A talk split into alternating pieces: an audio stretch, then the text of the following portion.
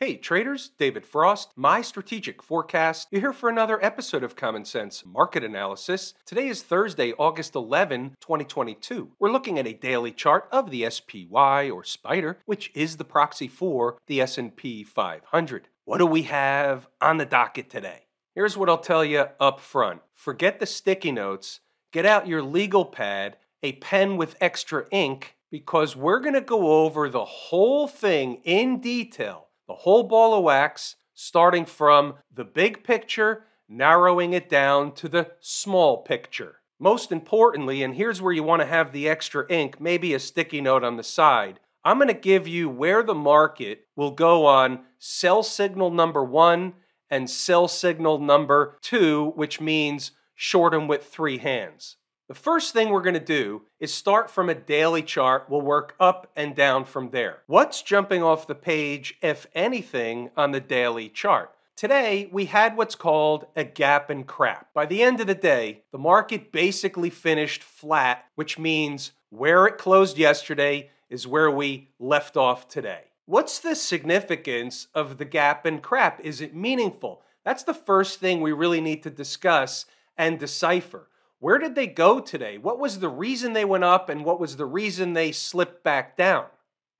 And we're not saying reasons in terms of the media and the storyline and all that stuff. We're talking purely about the numbers.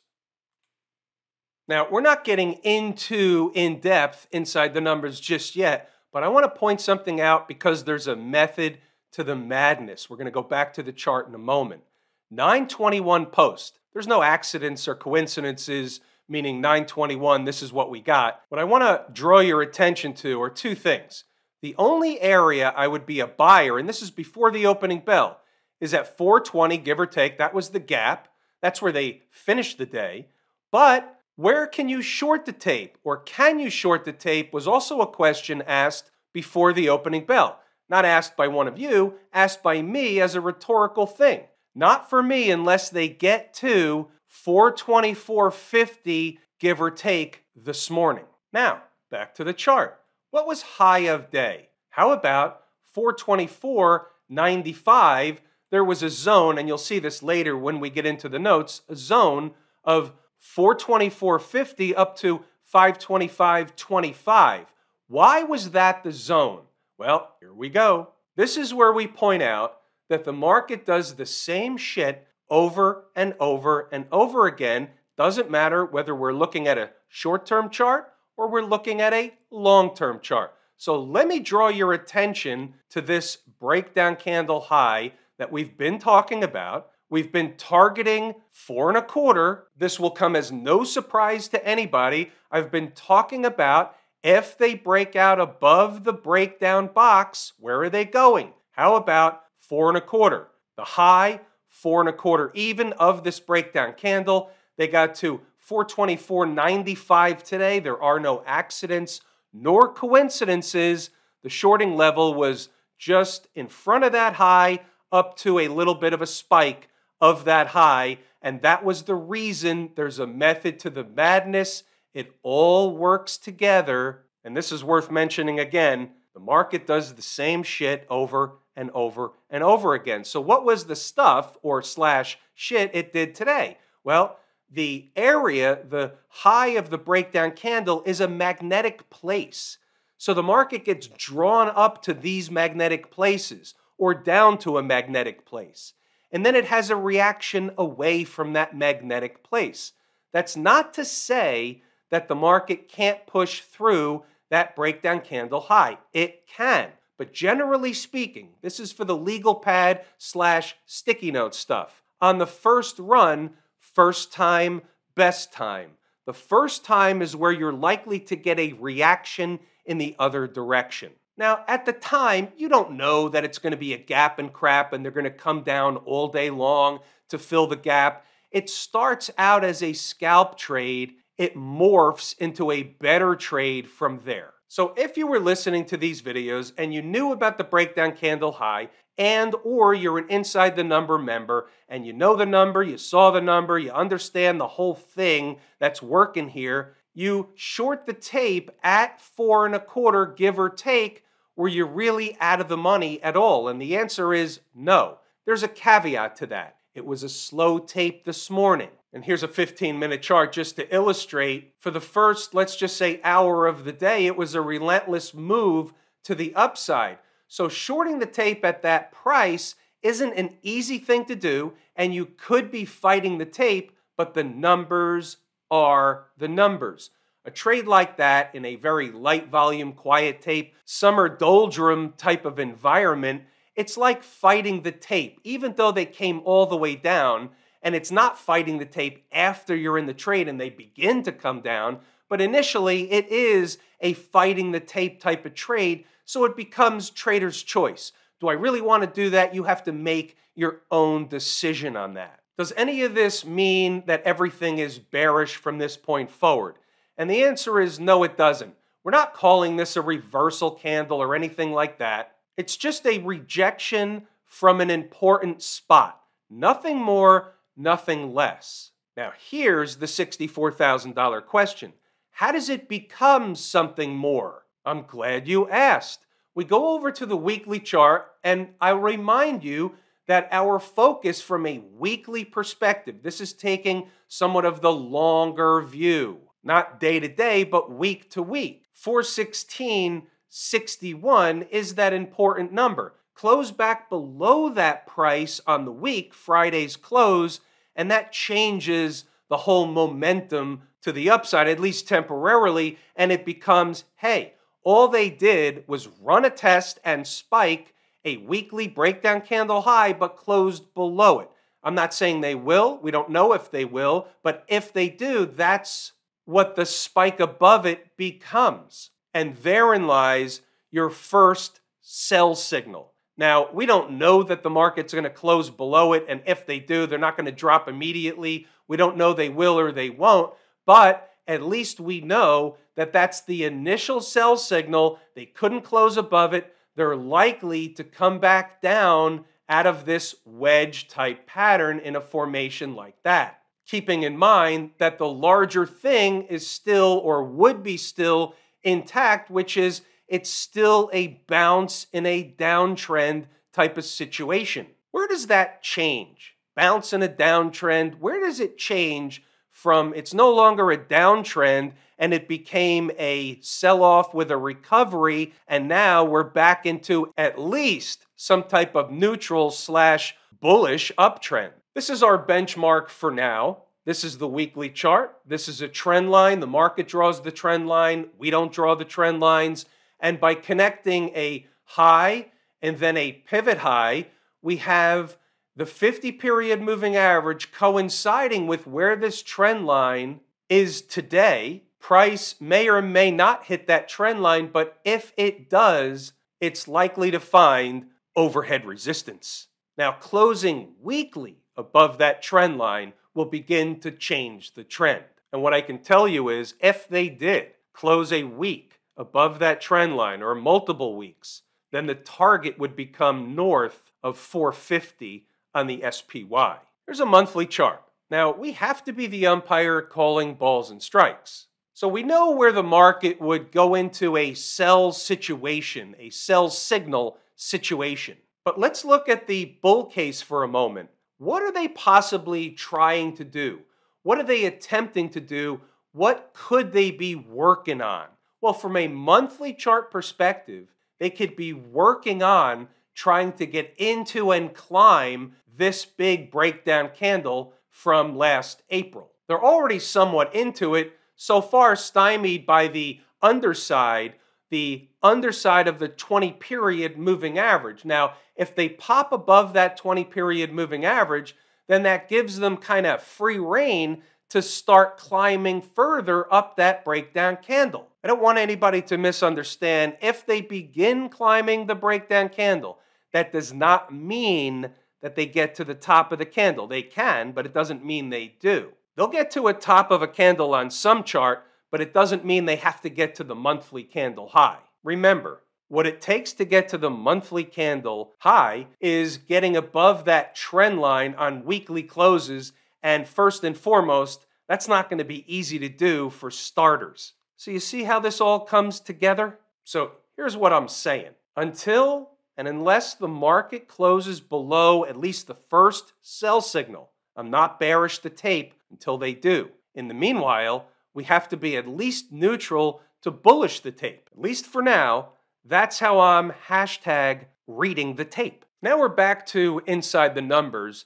We'll start with the early thoughts. We'll scroll up from there. What I urge you to do is pause the video, read the notes, go back to the chart to double check the work. I'm going to point out some very interesting things.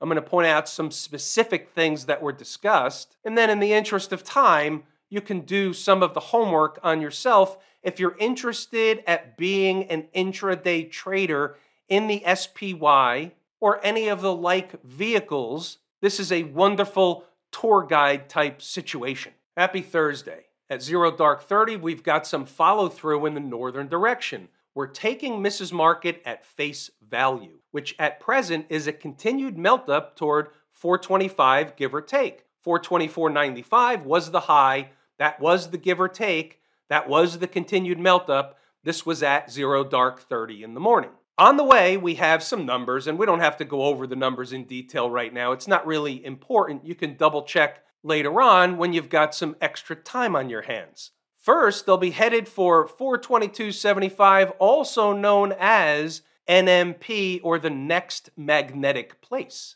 Since we think in pictures, here's a five minute chart. Right of the vertical is today's activity 422.75. And the point I want to make is how important it was. The market basically opened right on top of it, tried to sell off in a fake out operation. They went immediately higher for the ultimate target and then, as you can see later in the day, they came back to run a test of an important spot right here in the afternoon. When they couldn't recapture it, they fell away again. Now, put that on a sticky note, even on the legal pad, because it's going to come up later in the notes. I want you to see something. I want you to remember that we circled that. We're moving along. We saw one of the notes already, the 921 post. So as they were just grinding up, we don't really need to belabor the point. Point is that already, even before the opening bell, a few minutes into the trading day, if they ran up to 424.50, give or take this morning, sooner than later, it's a reasonable short opportunity.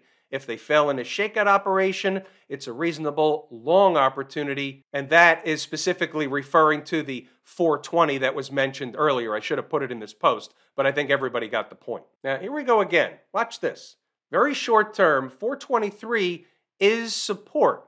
Now, that's going to come back again later, but just remember 423 is support. Getting below opens the door for the low of day, and of course, lower if they get below that. Other than that, 424.50 is the target. Okay, fair enough. By 1005, under normal market conditions, here's what would and should happen from here. Again, sticky notes. They should get to 424.50, and if they do, can certainly either come close or spike it to four and a quarter. It would also be a very convenient place for a morning pivot. Morning pivot. What time was that? Right around 1030, 1040, something in that neighborhood. Either way, that zone up there should provide a pullback. How much in this quiet, low volume tape remains to be seen, trader's choice. Now, again, I want to reiterate here's what could have happened. There's two scenarios. They pull back, which they did, that's one thing. The other thing is they could have went up to that area and just ran sideways for a while, very shallow pullbacks. That was another scenario that could have happened if the ultimate destination today was higher. You don't know which one it is at the time, but in a very low volume, light volume, quiet tape, summer doldrums, it could have easily been the other thing. You have to know both sides of the tape. You have to be realistic as an umpire. We're moving along. I'm reiterating some of that stuff and then saying 425.25, and this is close to risk, so it was a reasonable trade, is the line in the sand. They start pushing above that, and you have to think that the destination is somewhere else, so you have to exit the trade. They didn't do that, but that was the plan. Pause the video, read the notes, go back to the chart to double check the work. I want to point out something else that's very interesting. It came in later in, like the early afternoon. Now, here it is. It was late morning. Here's where they are. So I'm kind of setting up the thing, going to take a break for a while. So here's the next thing for the next period of time, hour or two, whatever it's going to be. The They're already falling. If they get to 420 down to 418.85, that's a zone. There's likely a bounce back in the other direction. Can you short the tape to ride it down to the gap? Well, we don't know they will get there, but if they do, it's the beginning of the support zone. So what I'm saying is, it's too quiet to say, well, I know they're going to run down to the gap. We don't know that. They can, and if you're already short, you can ride it down as a trailer. And here it is again 423, back above 423, floater formation again, and higher prices. So now watch this. Here's another post. What happened over lunch? They went down, they couldn't get to the gap, and they started to bounce back. Same routine from before. Above 423 on candle closes is further floater operation for run back to four and a quarter or some other number. It's slow, the summer doldrums, and it's like watching paint dry. So here's the point. That was at 118. How about 1:25 p.m. in the afternoon? The high was what? 423 even. It couldn't get through it, and then they finally came back to fill the gap. 423 was important this morning. It was support. And then, because it's an important number, once they got below it, it became resistance. They couldn't get back above it, so they failed. Know your numbers. About stocks on the move. The tape was so slow, and in the morning there was a gap higher opening. So, what does that do? It takes a lot of the tradable opportunities away. So, we had a handful on the board. Only one hit its price objective, PAAS, and it really wasn't the deal. So, they had a little bit of a bounce at the first price. You could have got out with just under 1% profit. Then they came down, they bounced a little bit at the second number, then they drip lower into the end of the day. Net net is the trade really didn't work. I'm not going to call it a shit burger. It's a little tiny slider, it's like an appetizer. Again, just like yesterday, it just was not a day trading type of day. Other than the folks that shorted the spiders or rode the spiders long up to four and a quarter and then shorted them, or another set of traders shorted them around for 24.50. So, what's going on over in Camp IWM? Well, you have a tail candle, it looks like a failure, all that stuff.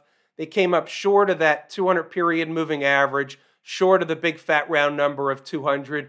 Do we really think at the end of the day that they're not going to hit 200 when this is all said and done or higher? Do we really think that this is going to be the failure?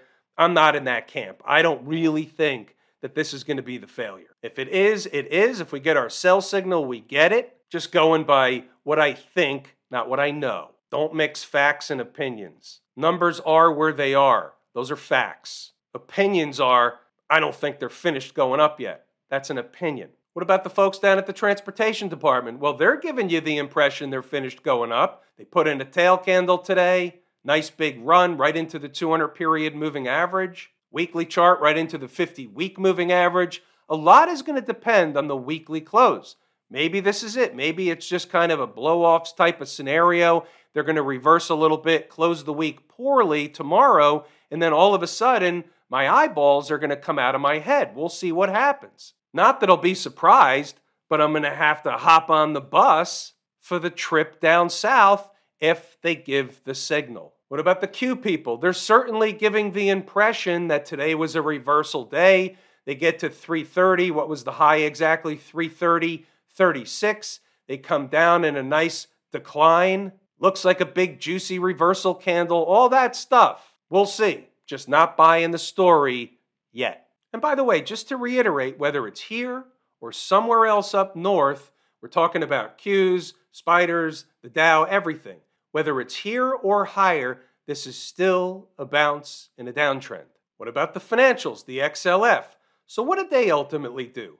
Well, finally, just like the other markets, this one was a little bit late, but nevertheless, they got to their breakdown box. That line represents the high of day today over to the breakdown box. They're comfortably in the box, they're not above the box, but they got to the same area just later in a lagging formation that the S&P 500 or the SPY got to its breakdown box. So it's interesting. Doesn't really tell us anything one way or the other. It's just interesting. I'm giving you an insight into how I look at the markets, what the first thing that jumps off the page whenever a chart populates the screen, and that's what happened today. This is the first thing that I looked at. I saw today's candle, I looked to the left, and I said, look where they are, right into the breakdown box. 35 bucks. Magnetic price, magnetic place, makes sense. About Smashmouth. Now they can't get above their breakdown box, so that's interesting. So the dichotomy, compare, contrast, all that stuff. The XLF was a lagging indicator. It finally gets to the breakdown box. The S&P 500 is above their box, and you take a look at Smashmouth, which is a good leading indicator of the tech sector. They can't get above their breakdown box. They were rejected. They came back to it, but they still can't get above it. So it's very interesting. There's a lot of stuff going on. Have I told you how much I appreciate each and every one of you? Without you, these videos are not possible. That is true and accurate information. We're pulling the ripcord here today. I'm David Frost, my strategic forecast. Thanks again for tuning in to another episode of Common Sense Market Analysis.